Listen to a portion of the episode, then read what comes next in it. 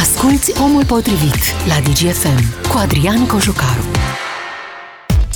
Salutare, oameni buni! Mă bucur să ne reauzim pe frecvențele Digi FM. Începe o nouă ediție de Omul Potrivit. După acest weekend extrem de furtunos, ați ascultat și la știri care au fost efectele vremii nefaste din ultimele zile. În unele zone din țară vor mai fi probleme și în perioada următoare. De obicei, weekendul e mai furtunos și pe drumurile din România. Pe măsură ce ne apropiem tot mai tare de vârful sezonului estival, fiecare weekend înseamnă ambuteiaje, înseamnă aglomerație, înseamnă șosele pline de mașini, oameni care vor să ajungă la mare, la munte, la casa de la țară, la prieteni, la rude, nu contează. Și de obicei se întâmplă și nefăcute. Rămânem în continuare, din păcate, țara din Uniunea Europeană cu cele mai multe persoane decedate în accidente rutiere. E o statistică pe care ne chinuim să o schimbăm. De 30 de ani nu reușim să facem lucrul ăsta. An de an, atunci când vin datele oficiale, fie că e vorba de Eurostat, fie că e vorba de date interne, asta ne duce în continuare acolo pe primul loc. Suntem la 10 persoane decedate la fiecare 100.000 de locuitori. 10 persoane își pierd viața în accidente rutiere. Pe primul loc, din păcate, în Europa, după noi bulgarii, polonezii, în timp ce pe ultimele locuri norvegienii, elvețienii și cei din San Marino, unde aproape că nu există accidente, dar acolo e doar un petic de pământ.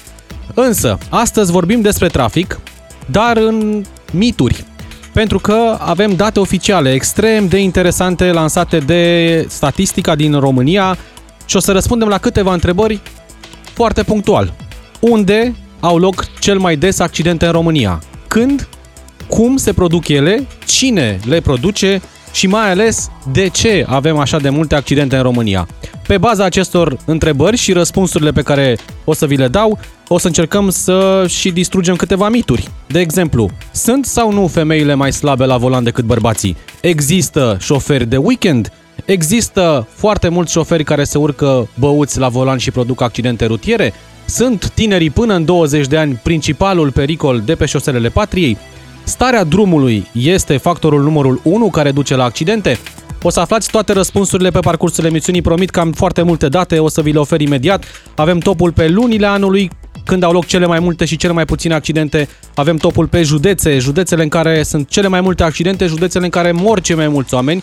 Ele nu coincid mereu. Date despre cum se produc accidentele și date despre cum stăm în comparație cu alții.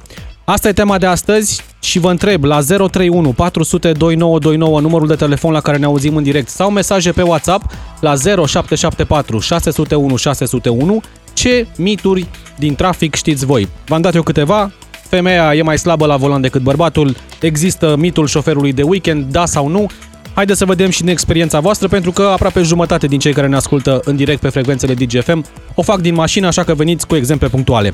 Invitatul meu în prima parte a emisiunii, fostul șef al Poliției Rutiere, Lucian Diniță, e alături de noi, ne ajută să înțelegem mai bine ce se petrece pe șosele. Bună ziua, domnule Diniță, și mulțumesc pentru prezență. Bună ziua și bun găsit tuturor! Avem date noi, domnule Diniță, despre ce s-a întâmplat în ultimul an în România. Vă dau foarte, foarte pe scurt câteva dintre aceste cifre. Doar 5% din accidentele din România au loc noaptea, cumva de așteptat. 20% pe înserat, 75%, 3 sferturi dintre ele sunt pe timp de zi, în condiții de luminozitate deplină, în condiții de vreme destul de bună. 4 din 5 accidente au loc pe carosabil uscat, deci nu putem neapărat să dăm vina pe vreme, că a plouat, că a nins, că a fost noapte. Ziua, în amiaza mare, cu soare sau vreme frumoasă, au loc cele mai multe accidente din România. Și asta aici vine și prima întrebare. De ce în condițiile cele mai bune au loc cele mai multe accidente? Vreau să vă spun așa. În primul rând aș începe cu o rectificare. Vă rog. Că este o altă evoluție în ultimii 30 de ani. Deci aici, dacă vreți, dar n-aveți dumneavoastră timpul în emisiune, putem să discutăm foarte mult. Bun, revenind la întrebarea dumneavoastră. Din cauza șoferilor nepregătiți. Asta este... Mai mult decât atât? Deci, pur și simplu, dacă vă uitați foarte bine, apropo de chestia asta, o spuneam și în emisiunile dumneavoastră și public, am spus-o de atâtea ori. Pentru COVID s-a făcut Consiliul Național de combaterea efectelor COVID-ului și așa mai departe. Sunteți de acord cu mine? A fost o perioadă în care am avut 2 ani de zile extrem de intensi, din toate punctele de vedere, și organizațional, și... Dar a existat cumva un Consiliu Național pentru prevenirea accidentelor rutiere? Nu mi-aduc aminte. Nimeni. Pe nimeni nu interesează. E pe principiu, dacă nu mi se întâmplă mie, nu mă interesează. Vedeți? Aici este toată problema noastră. Și o să vă răspund foarte scurt la toate întrebările pe care le-ați enunțat dumneavoastră mai devreme, ca să puteți să aveți un declic la un moment dat, sau un feedback, cum se spune acum, că nu mai este o... Da. Deci până acum deduc două lucruri. Faptul că nu prea ne interesează ce se întâmplă pe șosele sau ne interesează mai puțin decât ar trebui și, doi, avem șoferi nepregătiți. Asta înseamnă că școala de șoferi nu e o școală de conducere, e pur și simplu o școală de obținere a permisului. Ei nu, da, exact ceea ce a spus dumneavoastră și doar completez scurt de tot. Deci în școală au o anumită, un anumit comportament, o anumită atitudine, ca să nu mai discutăm că este obligatoriu și un curs de conducere defensivă, pe care după ce și-au luat permisul de conducere, l-au uitat complet. Mă mai uit pe statistica asta.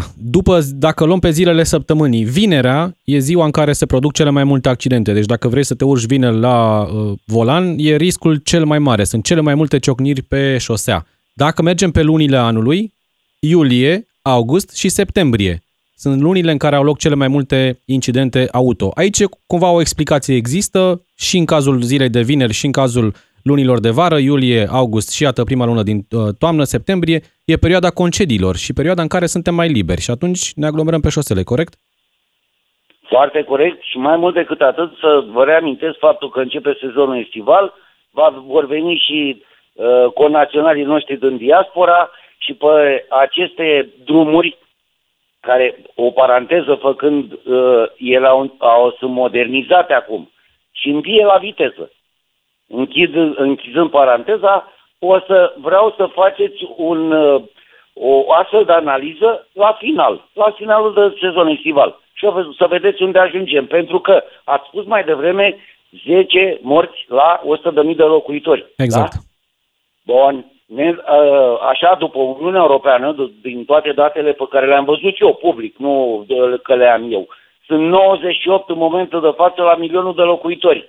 Dar să ținem cont de faptul că se face acest calcul la 22 de milioane de locuitori. După recensământul ăsta să vedem dacă nu cumva sărim de 100. Bine de tot. Da, din păcate nu stăm deloc bine. Mă uit pe clasamentul ăsta, peste 10 de fapt, morți la fiecare 100.000 de locuitori. România, Bulgaria, sub 10, în Polonia și Republica Moldova. Apoi lista continuă. Media Uniunii Europene este undeva pe la 6 decese la 100.000 de locuitori. Deci la noi e aproape se face dublu. Țările cele mai civilizate pe șosele, vă spuneam, Suedia, Norvegia și Elveția, acolo sunt undeva la 2,5 spre 3 decese la 100.000 de locuitori. Domnule Diniță, avem alături de noi și ascultătorii, cei care vin cu exemple proprii. Vă propun să presărăm discuția noastră cu intervențiile lor. Începem cu Marian din Cluj-Napoca despre mitul femeilor la volan. Spuneam că e unul dintre ele. Marian, bună ziua! Bună ziua! Nu putem să zicem că femeile slabe la volan, slab și bărbații. Deci distruge mitul ăsta, da? Nu este doar exact. Pentru femei. 1. Aș lucra la legislație, șofer de camion. Nu înțeleg de ce camionul nu are voie să depășească o mașină mică. Adică înțeleg de ce, dar nu înțeleg de ce e pusă chestia asta. Și pe autostradă și el merge pe banda 1 cu 70. Și la mine depinde că la mine se cronometrează tot timpul. Fiecare minut se cronometrează și știu o grămadă de colegi care ascultă acum. Marian, tu spui că femeile nu sunt mai slabe ca bărbații la volan pentru că ai cunoscut și exemple contrare. Exact. De ce avem impresia asta că doamnele nu se pricep la fel de bine ca noi? Acum, probabil e un procent de 70% femeile sunt mai slabe la volan și ăla 30 ne depășesc pe noi, probabil. Iar bărbații 70 buni la volan și 30 sunt foarte slabi. Deci cam așa ar fi. Dar sunt care sunt mult mai bune ca și unii bărbați. Mult mai bune. Perfect. Mulțumesc, Marian. Mergem mai departe. Florian din Brașov, despre un alt mit. Vorba despre tinerii care abia obțin permisul și se urcă la volan. Atenție, statistica spune așa, înainte să dau pasa lui Marian, din totalul accidentelor produse anul trecut, în cele mai multe șoferii aveau peste 30 de ani. Iar ca număr de victime sub 20 de ani sunt mai puțini. Deci nu neapărat tinerii sunt cei care sunt implicați în cele mai multe accidente. Florian, bună ziua! Bună ziua dumneavoastră și ascultătorilor postului noastră de radio. Consider că, într-adevăr, teribilismul tineretului, la un moment dat chiar și reflexele scăzute al celor mai în vârstă, faptul că la noi în țară corupția este în floare, se dovedește și prin obținerea permisului de conducere. Gândiți-vă că pentru a obține permisul de conducere, adică pentru a-l preschimba, s-a dat lege în sensul ăsta să-l preschimb la 10 ani. Ori examinarea psihologică a multora dintre cei care dețin permis de conducere nu se face așa cum trebuie. N-am auzit niciun doctor, psiholog să facă pușcărie pentru că a dat aviz pozitiv unui deținător de permis de conducere și s-a dovedit ulterior că ăsta nu era întreg la minte. De-aia se întâmplă atâtea accidente în țara asta, părerea mea. Eu am lucrat în domeniu, am fost șofer de transport public de persoane timp de 7 ani în Brașov și am văzut o mulțime de lucruri. Iar, cum spunea interlocutorul de mai devreme, că sunt femei care conduc mult mai bine decât bărbații, sunt femei foarte prudente. Sunt printre ele și femei care nu conduc cum trebuie și așa mai departe. Deci nu, părerile sunt împărțite, adică sunt și femei și bărbați care conduc bine. Deci aici clar, mitul ăsta îl distrugem. Nu există doar femei mai slabe la condus decât bărbații, exact, și așa mai departe. Da. Așa cum sunt bărbații și șoferi buni și șoferi proști, așa sunt și femeile. Deci nu trebuie să generalizăm. Problema, cred că cea mai stringentă, nu cursuri de conducere defensivă, nu știu ce. Cred că, în primul rând, oamenii trebuie să examinați psihologic. De exemplu, eu când lucram, făceam transport public de persoane, un examen psihologic, știți cât dura la noi? La Regia Autonomă de Transport Brașov? Cât? Dura 4 ore. Intrai la ora 8 în examen și ieșai la ora 12. Și exista posibilitatea, nu era de dat examenul. Examenul trebuia să-l și iei, pentru că dacă nu luai examen, nu mai ieșai pe traseu. Deci era un examen dat pe bune. Poftiți? Era un examen dat pe bune, nu se dădea doar o ștampilă și spunea că ești apt. Exact, exact. Eu cred că asta este problema cea mai stringentă pe șoselele patriei noastre. Sunt mulți care nu sunt întregi la minte. Nu cursuri de conducere defensivă. Evident că sunt importante și alea. Titi Aur. Da, sunt importante și cursurile astea. Nu chestia aia, să știți. Important este să fie întreg la minte. Să fie conștient când a urcat la volan că este un potențial ucigaș. Fierul ăla poate să omoare un om dacă el nu stăpânește cum trebuie. Mulțumesc, Florian. Mulțumesc pentru apel. O să mergem imediat la Timișoara și la Ploiești, dar mă întorc la domnul Diniță, pentru că, iată, ascultătorii domnului Diniță evocă două extreme. Tinerii, cei care sunt extrem la început de drum pe calea șoferiei, și cei mai în vârstă, care fie își pierd reflexele, fie nu sunt examinați așa cum trebuie atunci când se face acea reevaluare.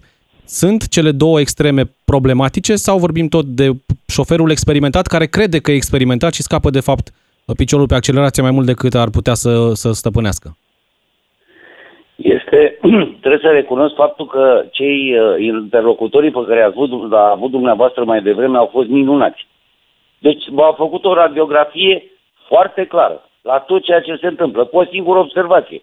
Într-adevăr, există fel de șoferi care merg pe autostradă cu 70. Păi stați puțin că e sancțiune pentru a merge sub limita de viteză care este prevăzută. Păi vedeți, deci aici avea dreptate interlocutorul dumneavoastră. Da, într-adevăr, îți vine să-l arunci după sosea când merge cu 70. E inexplicabil. Deci dacă ar fi apă sau cine știe ce alte probleme, este justificat. Dar să mergi cu 70 în momentele astea, da. Bun, acum revenind, mitul, da, într-adevăr, trebuie distrus. Mai mult decât atât, să vă aduc aminte că există femei șoferi de tir. Ați văzut? Am văzut, da. Mai experimentate decât foarte mulți.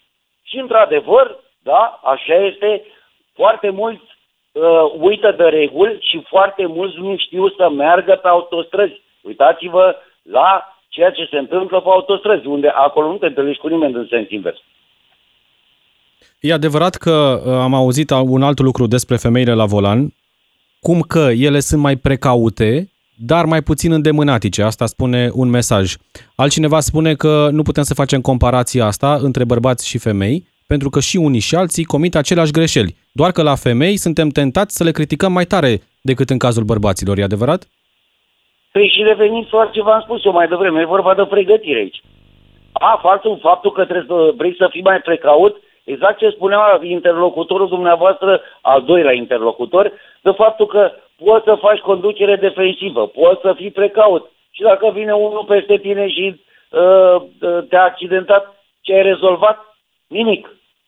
A fost deci, o perioadă... Până la urmă este vorba, iertați-mă, de tot, e vorba de o conviețuire pe șosea până la urmă. E o chestiune de trai, pur și simplu. Traficul nu mai este o chestiune cum era pe vremea lui Ceaușescu, că ne plimbăm când vrem și să ne dă divertisment. Nu! Acum este o problemă de viață, este o problemă de trai, este o problemă de conviețuire. Dacă nu putem să conviețuim pe șosea, uitați-vă ce se întâmplă. Haideți să vă mai dau câteva cifre din acest clasament. Haideți să mergem la clasamentul pe lunile anului, vi l-am spus. Lunile cu cele mai multe accidente sunt lunile de vară. Cele mai puține incidente rutiere se petrec în ianuarie, februarie, martie și aprilie. Apoi, la polul opus, vă spuneam, iulie, august și septembrie, lunile în care avem cele mai multe tragedii pe șosele. Și acum mergem la numărul de accidente după județe. Asta e statistica pe care o așteaptă foarte mulți. Bucureștiul de departe pe locul întâi, cam de 3 ori mai multe accidente rutiere ca număr în București față de orice alt județ, dar aici cumva e explicabil, sunt vreo 1,5 spre aproape 2 milioane de mașini doar în București, suprafața de 200 de km pătrați, e normal cumva, e de așteptat să fie aici multe accidente. Dar mergem pe județe. Top 3 județe ca număr de accidente. Pe primul loc, deci excludem Bucureștiul, județul Iași, apoi Constanța, apoi județul Cluj. Urmează Suceava, Mureș, Prahova, Ilfov, Timiș și așa mai departe. La polul opus, județul în care au loc cele mai puține accidente rutiere este județul Covasna și tot în coada clasamentului, în ordine inversă, Satu Mare, Ialomița, Sălaj și Alba. Vreo explicație aici, domnule Diniță? Iașul, Constanța și Clujul ar fi în top 3. Ialomița, Satu Mare și Covasna, ultimele 3 din clasamentul ăsta. Păi stați puțin. În primul și în primul rând, în București nu puteți să faceți, sau București trebuie să-l cuplați cu Ilfov. Pentru că este exact același lucru. Deja este o tranziție între București și Ilfov pe care o resimțim cu toții. Pe de o parte. Pe de altă parte, gândiți-vă că în București sunt mult mai multe mașini decât ceea ce a spus dumneavoastră, pentru că din toate județele sunt foarte mulți care sunt la multicompanii și așa mai departe. Care m-am referit la cifrele oficiale, cam astea cifrele oficiale. Bun. Acum, revenind la celelalte, Iași, Cluj, Constanța, sunt orașe mari. Sunt orașe mari care tot așa presupun o aglomerație automobilistică, dacă vreți, mare. Nu mai vorbim de Constanța în sezonul estival. Spuneați de iulie-august, de-aia v-am spus că poate tragem linie undeva în septembrie, să vedeți ce se va întâmpla în sezonul ăsta estival. Dar stat la polul opus, Covasna, Harghita... Satu Mare și Ialomița, da. Pe Satu Mare și Ialomița, haideți să ne uităm foarte bine. Ialomița aici e cu rezervă, pentru că DN2 trece până Ialomița, Urziceni și așa mai departe, până la Buzău. Acolo este o problemă majoră, pe care nimeni nu o bagă în seamă. Bun, foarte bine, nu e niciun fel de problemă, dar Covasna, Harghita, Satu Mare... Dacă mergeți pe acele drumuri, o să vedeți că vă întâlniți cu o mașină la o jumătate de oră.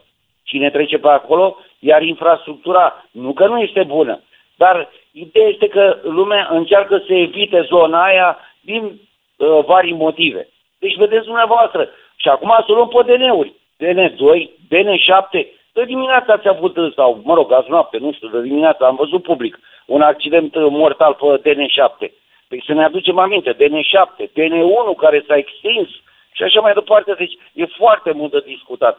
Din punctul ăsta de vedere al distribuțiilor și al ăstora, aduceți-vă aminte că tot la dumneavoastră în emisiune și în alte emisiuni, vă aduceți aminte că existau planuri de acțiune pe DN-uri în funcție de mortalitatea înregistrată. Corect. Nu se mai face chestia asta. Mai avem 2 ascultători pe fir și le mulțumesc pentru răbdare. Mergem la Marcel din Timișoara, apoi la Ștefan din Ploiești. Începem cu Marcel. Bună ziua! Da. Vă ascultăm, sunteți în direct. Da, am legat cu chestia asta cu doar o secundă, Marcel, o să refacem legătura telefonică pentru că se aude întrerupt. O să te sune colegii mei înapoi. Până atunci mergem la Ștefan din Ploiești. Bună ziua! Bună ziua și felicitări încă o dată pentru subiectul emisiunii. Mulțumim. Eu nu sunt de acord cu miturile care s-au tot enumerat la volan, pentru că de multe ori unele nu se verifică. Chestia cu femeile, am văzut femei pe tir, pe mașini de marfă, pe în transport public, care exact conduc de 1000 de ori mai bine decât foarte mulți bărbați. Au alte mituri. Într-adevăr, este, să zic așa, poate ar fi un mit în care conducătorii din mediul rural sunt mai slab pregătiți decât cei din mediul urban, pentru că cei din mediul urban conduc într-un, cum să spun eu, într-un mediu foarte aglomerat și... Corect, e alt context acolo și te provoacă, dar într-un fel. Este și reversul medaliei în care șoferii din mediul urban sunt mult mai agresivi datorită aglomerației din trafic. Dar, în sfârșit, v-am zis, în general eu nu sunt de acord cu miturile. Eu aș puncta pe două chestiuni foarte reale, ca să zic așa, extremele. Este vorba de tinerii care iau carnet și care nu li se face un control psihologic cu adevărat real și bun, pentru că sunt tinerii în ziua de azi, deci cei care au carnetă de, să zic așa, de o perioadă de mai mică de 5 ani, sunt dezastru la volan. Deci după ce se văd cu carnetul în buzunar și dacă mai au și de la mămicu sau tăticul o mașină de asta puternică... Deci teribilismul, Ștefan? Da, adică de la... Mă refer de la mămica și tăticul lui. Copii de ăștia de bani gata, ca să zic așa, care conduc mașini cu mulți cai putere și care... fac multe prostii pe un trafic. Iar la pol opus, persoanele care sunt în vârstă ar trebui să, nu știu, după o vârstă să nu mai ai voie să conduci? Zero. Iar la persoanele în vârstă, eu cred că ar trebui după o anumită vârstă, nu știu, după 55 de ani sau după 60 de ani, ar trebui cumva reverificați acești șoferi, pentru că se vede de la o poștă, eu conduc zi de zi, peste 100 de kilometri, nu mai au reflexe, nu mai au instinct, nu mai au orientare. Da, adică mulțumesc Ștefan, ne apropiem, mulțumesc tare mult, ne apropiem de pauză, îi mai dau un minut lui Marcel și apoi o scurtă concluzie cu domnul Diniță. Marcel, bună ziua! Ne auzim? Alo? Gata, vă auzim acum. Alo? Mai avem un minut până la pauză, te rog Marcel. Vreau să spun punctul de vedere. Deci eu nu locuiesc în România de 27 de ani și intemporal. Și vreau să precizez. În primul și în primul rând, drumurile ce le avem în România sunt varză. Chiar dacă facem este renorocire. Corupția se spune în față adevărul. Toate accidentele vin, vă spun, ieri a intrat unul în depășire să mă depășească pe mine între 6 și 10 seara. Fând ploaie, drumul cu denivelări, în fața mea a plutit pe apă, s-a dus peste cap. Cine e responsabil de drumul? Destarea drumurilor, încălcarea regulilor de circulație, asta ar fi, spui tu, principalele motive pentru care avem atât de mulți. Eu mai ascult de meșinile noastre și dincolo. Ce rugăminte am? Face la neorciția de guvernant, se lasă corupția, se facă ca au bani, se facă calitate în țara asta. Că suntem peste 8 milioane plecați afară. Poate 5 sau 3 am venit înapoi în România, dar în situația asta nu vii. Eu moară, vine, mergi, nu mergi, putea să mă moară. Mulțumesc, Marcel. Trebuie să-i dau scurt un moment de concluzie domnului Diniță. 30 de secunde mai avem, domnule Diniță. O să scăpăm de statistica asta prea curând? Vă rog. Mai puțin de 30 de secunde. Deci tot ceea ce v-am spus dumneavoastră până acum a fost perfect valabil. Și a doua, fac o singură precizare. Toți cei care au vorbit până acum și, în general, cei care ne ascultă, să țină minte că poliția rutieră nu mai... examinează pentru permis de conducere din 2002. Deci, dacă vorbim de corupție, să vorbim de o altă structură, nu de poliția rutieră. Mulțumesc mult, Lucian Diniță, fost șef al poliției rutiere. Luăm o scurtă pauză, Adina Leoveanu e în studio cu știrile Digi FM. 031 400 2929, ne întoarcem după știri. Omul potrivit este acum la Digi FM. Ca să știi. Mulțumim, Adina, ne-am întors în direct. Astăzi discutăm despre miturile din trafic. Am demontat deja, cu acordul vostru, unul dintre ele, că femeile nu sunt mai slabe la volan decât bărbații. Vorbim în partea a doua și despre mitul șoferului de weekend, dacă el există sau nu. Mă bazez pe cifrele care au venit de la statistică. V-am spus deja în prima parte care sunt județele în care au loc cele mai multe accidente rutiere, dincolo de București, le scoatem din calcul pentru că e de departe pe primul loc. Pe județe Iași, Cluj, Constanța, Iar la polul opus, cele mai puține accidente rutiere au loc în Alba, Satu Mare și Covasna. Dacă ne uităm însă la numărul de persoane decedate în accidente rutiere, deci accidentele cele mai grave, pe primul loc județul Suceava, pe locul 2 Constanța, pe locul 3 județul Bacău.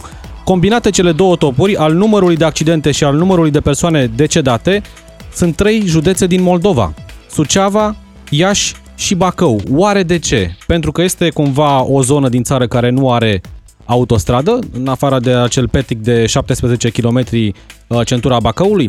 Cele mai puține persoane care își pierd viața în accidente rutiere sunt în Alba, Covasna și Harghita. Iată, Covasna și Harghita în acest clasament și aici pe ultimele locuri. 0774 601 601, număr de WhatsApp la care vă aștept în comentariile voastre și să ne spuneți ce alte mituri din trafic știți voi. Mă uit peste mesaje și vin câteva dintre ele. Spune o ascultătoare: în Finlanda accidente mortale sunt aproximativ 200 pe an. 200 în tot anul. Dar atenție, 80% sunt străini, nu finlandezi. Altcineva spune că e vorba despre teribilism, e vorba despre, ne spune un conducător de taxi. Fac taxi de foarte mulți ani, dar toate accidentele pe care le-am avut doar cu bărbați și numai din vina lor. Alt mesaj: dacă a fi agresiv în trafic înseamnă că e șofer bun, atunci da, bărbații sunt mai buni la volan. Femeile sunt mai atente, dar cred că se pierd mai ușor în fața pericolului. Conduc de 27 de ani și soțul meu la fel. Instructorul meu mi-a spus: oricât de bine conduci, trebuie să fii atentă și la ceilalți în trafic. Eu sunt cea care protejează șoferii mai puțin buni și soțul meu este cel mai protejat în trafic. Este plin de mașini foarte vechi, jumătate dintre șoferi nu ar trebui să aibă permis. Femeile nu sunt mai slabe decât bărbații, spune un alt ascultător. Ia nu vă mai luați de șoferii de weekend, că tot profesioniștii cred că fac cele mai multe accidente. Deci, cineva nu e de acord nici cu acest mit. Haideți să vorbim acum cu un specialist în conducere defensivă, invitatul meu în partea a doua, și vă aștept și pe voi în direct. 031 400 2929, avem deja 2 ascultători pe fir, dar merg mai întâi la Emil Gâtej. Bună ziua și mulțumesc tare mult că suntem împreună.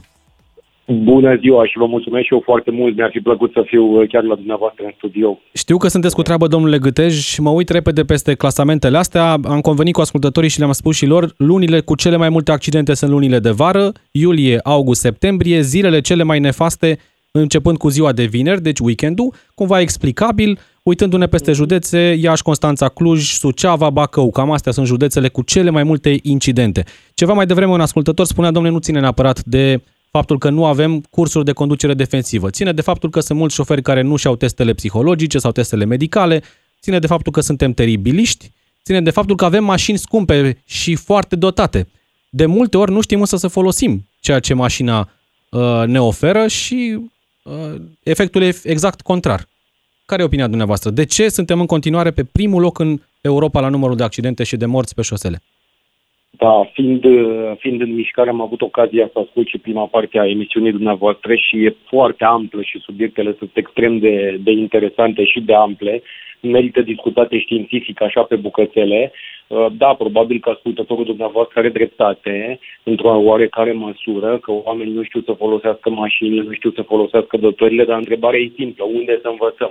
Că școala de șoferi din ultimii ani, din păcate, majoritatea școlilor sunt școli de luat permisul, nu sunt școli de șoferi. Nu învățăm acolo decât de foarte multe ori lucruri care nu mai sunt valabile. Cunoștințele predate, întrebările de la examen de multe ori. Avem întrebările acelea de mecanică în care încă mai suntem întrebați de carburator, de jiglări, de elemente tehnice care nu mai există.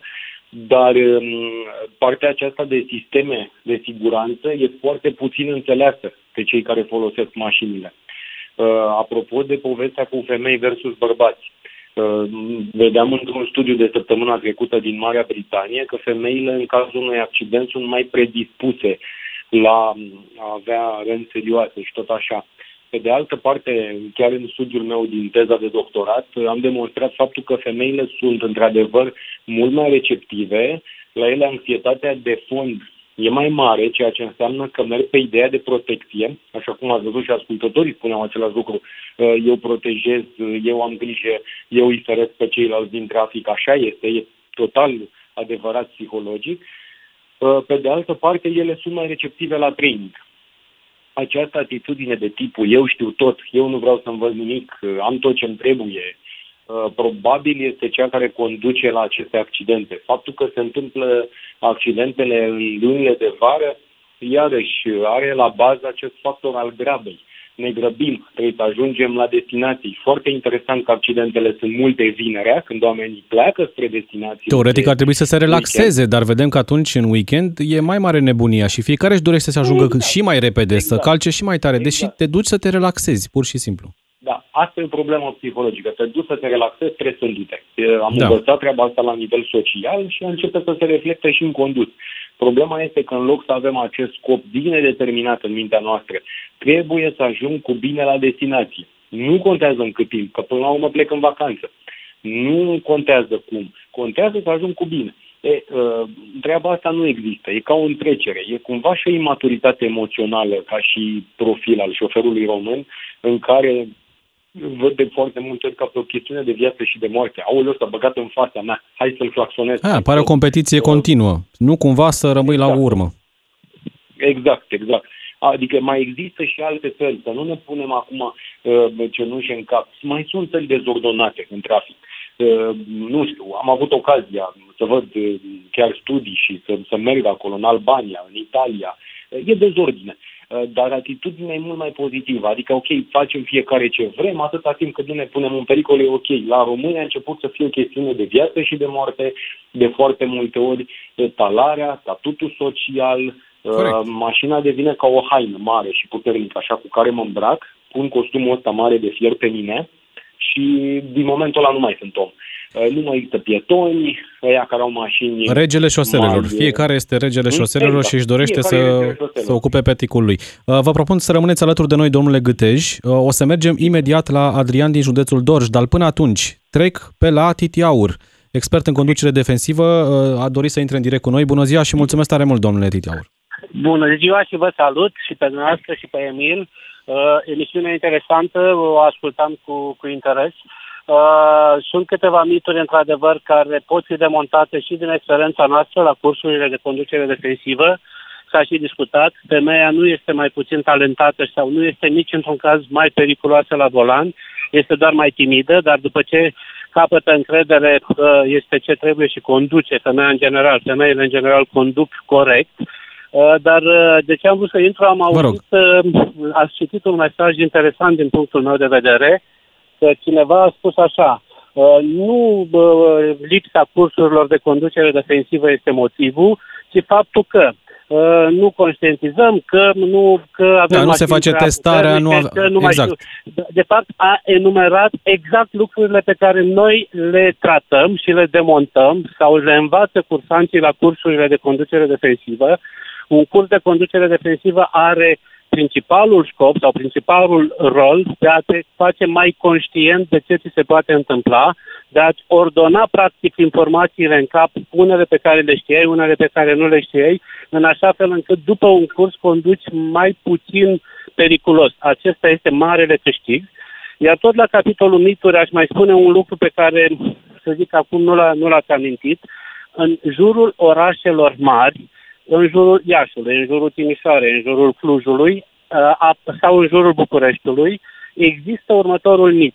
Cei din județele limitrofe sunt cei mai proști șoferi. La Iași te auzi că cei din Vaslui, cei din Botoșani sunt cei mai proști, la Cluj te auzi că cei din Alba și cei din județele limitrofe, la București la fel cei de Dâmbovița și cei de... Deci fiecare dă vina pe vecini.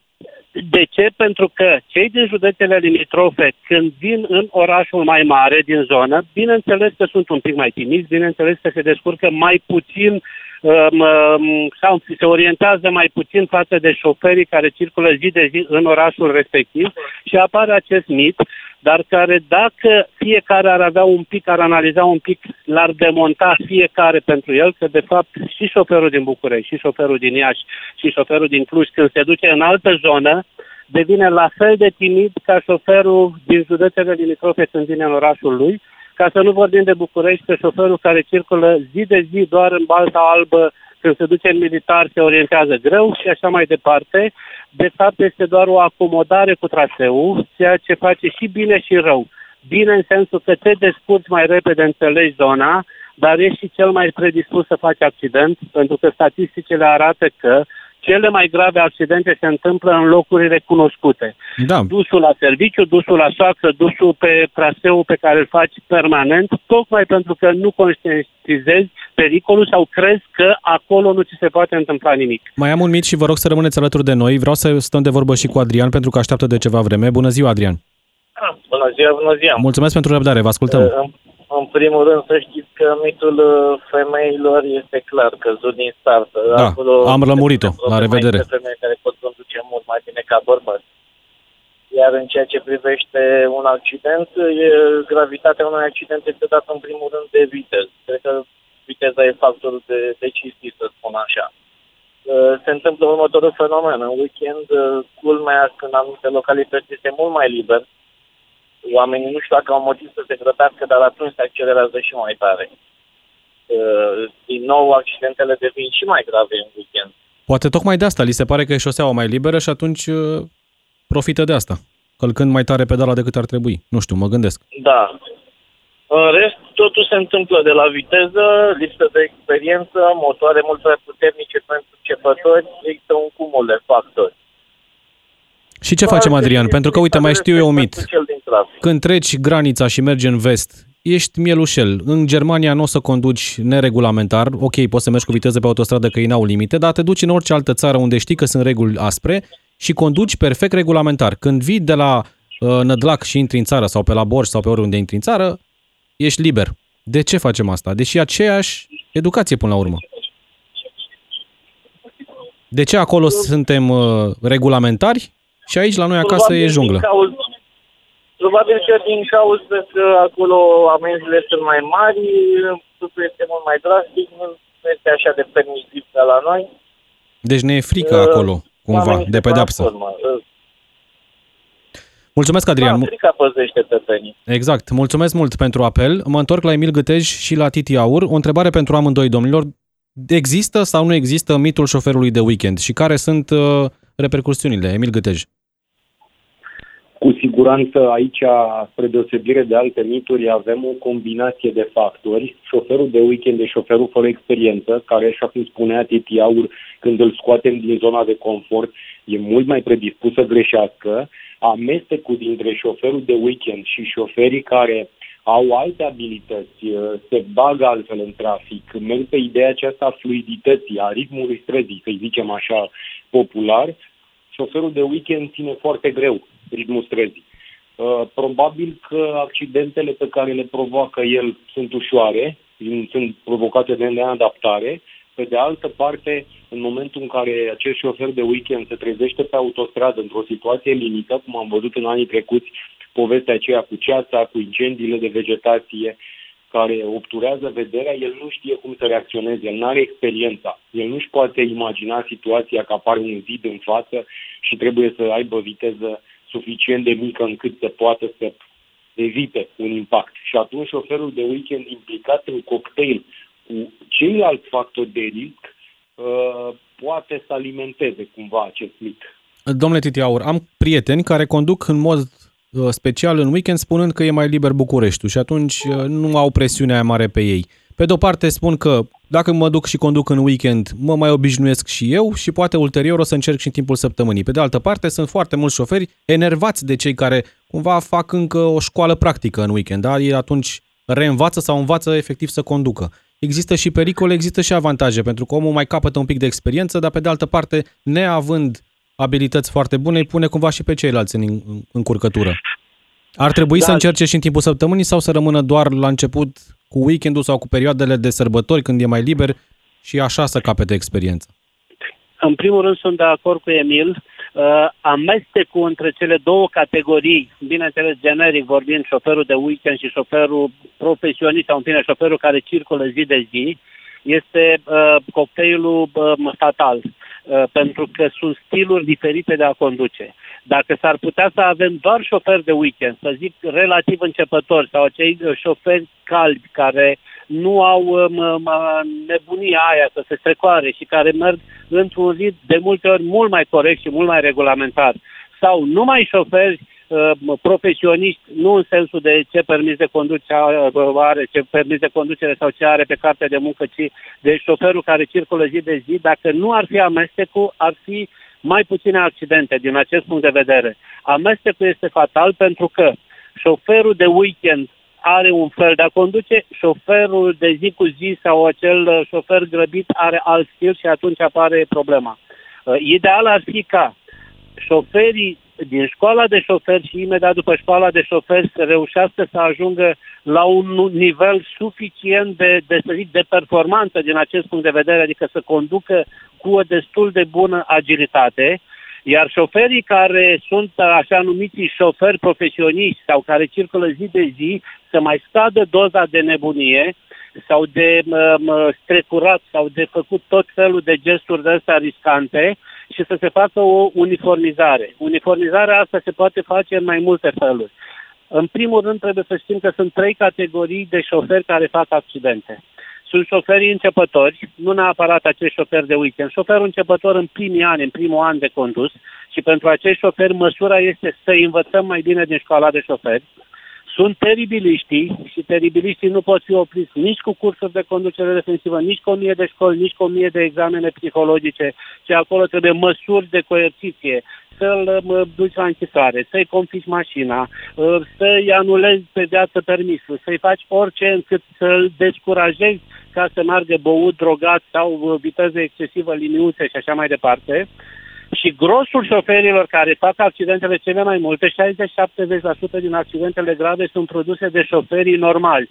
Acești șoferi trebuie practic upgradați, aduși la zi și cu evoluțiile tehnice, pentru că avem șoferi care conduc sau care au permis de conducere de acum 20, 30 sau poate chiar 40 de ani și care au făcut școala de șoferi pe o mașină normală și acum avem mașini cu tot felul de sisteme. Avem mașini electrice, avem mașini cu senzori, mașini care îți dau încredere mai mare decât practic ai crede tu că poate să facă o mașină și atunci trecem într-o extremă din neștiință. Sau pur și simplu sunt șoferi care cred că lor nu se poate întâmpla, își asumă riscuri pentru că n-au pățit nimic, 10, 20, 30 de ani și pentru această categorie trebuie aceste cursuri de conducere defensivă. Deci avem trei categorii, pe unii învățăm de școală, pe unii îi constrângem cu poliția, cu procuratura, cu judecata și îi constrângem, iar pe o mare categorie o educăm. O educăm prin cursuri, o educăm prin campanii, o educăm prin informații pe care le primesc pentru a înțelege la ce pericol se expun. Iată câteva mesaje de la ascultători. Tocmai asta e problema, lipsa aplicării regulilor și a sancțiunilor șoferilor care încalcă legea. Toată lumea compară numărul de accidente cu alte țări, dar cum ați spus, atunci când mergi în altă țară, nu încalci legea din diverse motive. Ar fi bine să comparăm și numărul de sancțiuni aplicate în România cu alte țări și apoi să tragem concluzia. Altcineva spune că în Marea Britanie, de exemplu, durează 2 ani până când îți iei permisul de conducere. Orice începător acolo știe toate regulile de circulație, știe și se descurcă foarte bine, spre deosebire de ceea ce se întâmplă în România. Daniel din Brașov spune că totul ține de educația fiecăruia, inclusiv de cei 7 ani de acasă, dar și de activitatea de zi cu zi. Asta se reflectă evident și în condus. Educația precară din ultimii 30 de ani ne afectează în orice domeniu, inclusiv în stilul de condus. Mai avem mesaje, vă spuneam despre cum se întâmplă lucrurile în Marea Britanie. Adrian din Mediaș, ultimul ascultător. Adrian, scurt, pentru că ne apropiem de final. Bună ziua! Da, bună ziua, cu respect. Vă rog. Deci, cum a spus și cel din Brașov, educația este principala cauza accidentelor de la noi de aici, din România. Inclusiv cei 7 ani de care a pomenit cel din mesaj. Iar legislația este total nepotrivită pentru ceea ce se întâmplă pe șoselele din România. E prea permisiv, Adrian, pentru că tocmai au fost făcute niște modificări la codul rutier, a fost înăsprită, ca ulterior în Parlament niște domni deputați și senatori să renunțe la unele dintre modificările alea. Săptămânile trecute s-a vorbit despre un tânăr posesor de permis care nu avea nicio lună de zile, prins cu 100 și ceva de kilometri per oră, într-o zonă de localitate. Nu vă supărați pe mine. Legislația românească nu sancționează corespunzător acest gest. Da, ar trebui, deci, practic, pedepse mult mai dure. Mulțumesc, Nu se poate o persoană care conduce o mașină într-o localitate unde este limită de 50 la oră și are peste 100 la oră viteză să stea doar 4 luni pe dreapta fără permis de conducere. Da, mulțumesc. În alte țări se stă mult mai mult, ne spun ascultătorii, pentru astfel de fapte. Scurte concluzii, mai avem, cred că vreo 2 minute, Emil Gâtej și Titi Aur. Emil Gâtej, vă rog, cum rezolvăm problema până la urmă? Cel mai simplu, cu amenzi? Îi speriem așa? E foarte complicat. Metoda aceasta coercitivă funcționează până la un punct. Așa cum a spus și Titi Aur, avem mai multe categorii de tipuri de constrângere. E bună constrângerea până la un punct, dar într-o lipsă totală de educație și foarte frumos spus de ascultătorii dumneavoastră, până la urmă se reflectă educația personală, educația psihologică, felul nostru de a fi, cum am crescut și cât de mulți ne putem pune în locul altora, cât de empatici versus chiar psihopat, aș spune că am văzut în trafic nenorociri mari în ultimul timp. E bine să existe sancțiune, dar atâta timp cât nu există educație și cât timp nu-i vom învăța pe cei sancționați cu ce au greșit, ei vor deveni mai frustrați și vor face tot posibilul să fenteze sancțiunea. Mulțumesc, Emil Gâtej. Un minut mai avem și vreau să-i las câteva cuvinte de încheiere și lui Titi Aur, vă rog. Deci eu cred că singura soluție este proiect național, prioritate națională, reducerea numărului de accidente, cu educația pe primul loc. Este și cea mai ieftină și cea mai eficientă cale de a reduce numărul de accidente. Bineînțeles, în paralel cu altele, avem nevoie și de șosele, și de semnalizare, și de mașini bune, dar educația este cea mai în urmă de la toate nivelurile, de la școala generală, școală de șoferi, ulterior, după și tot ce înseamnă educație. Și este și cel mai ieftin și cel mai eficient. Șoferii din mediul rural, spune altcineva, sunt vinovați pentru multe dintre accidente. Ar trebui ca poliția să aibă mașini civile pe traseu și să dea cât mai multe amenzi. Ridicarea permisului de conducere pentru o perioadă cât mai lungă pentru cei care încalcă regulile de circulație. Așadar, cam astea sunt opiniile voastre. Mulțumesc mult, Emil Gâtej, mulțumesc, Titi Aur, specialiști în conducere defensivă, pentru discuția de astăzi. Vă mulțumesc și vouă. Ne reauzim mâine de la 13:05. Știrile Digi FM imediat, așa, apoi Vlad Craioveanu. Ascultă Omul Potrivit și mâine la Digi FM.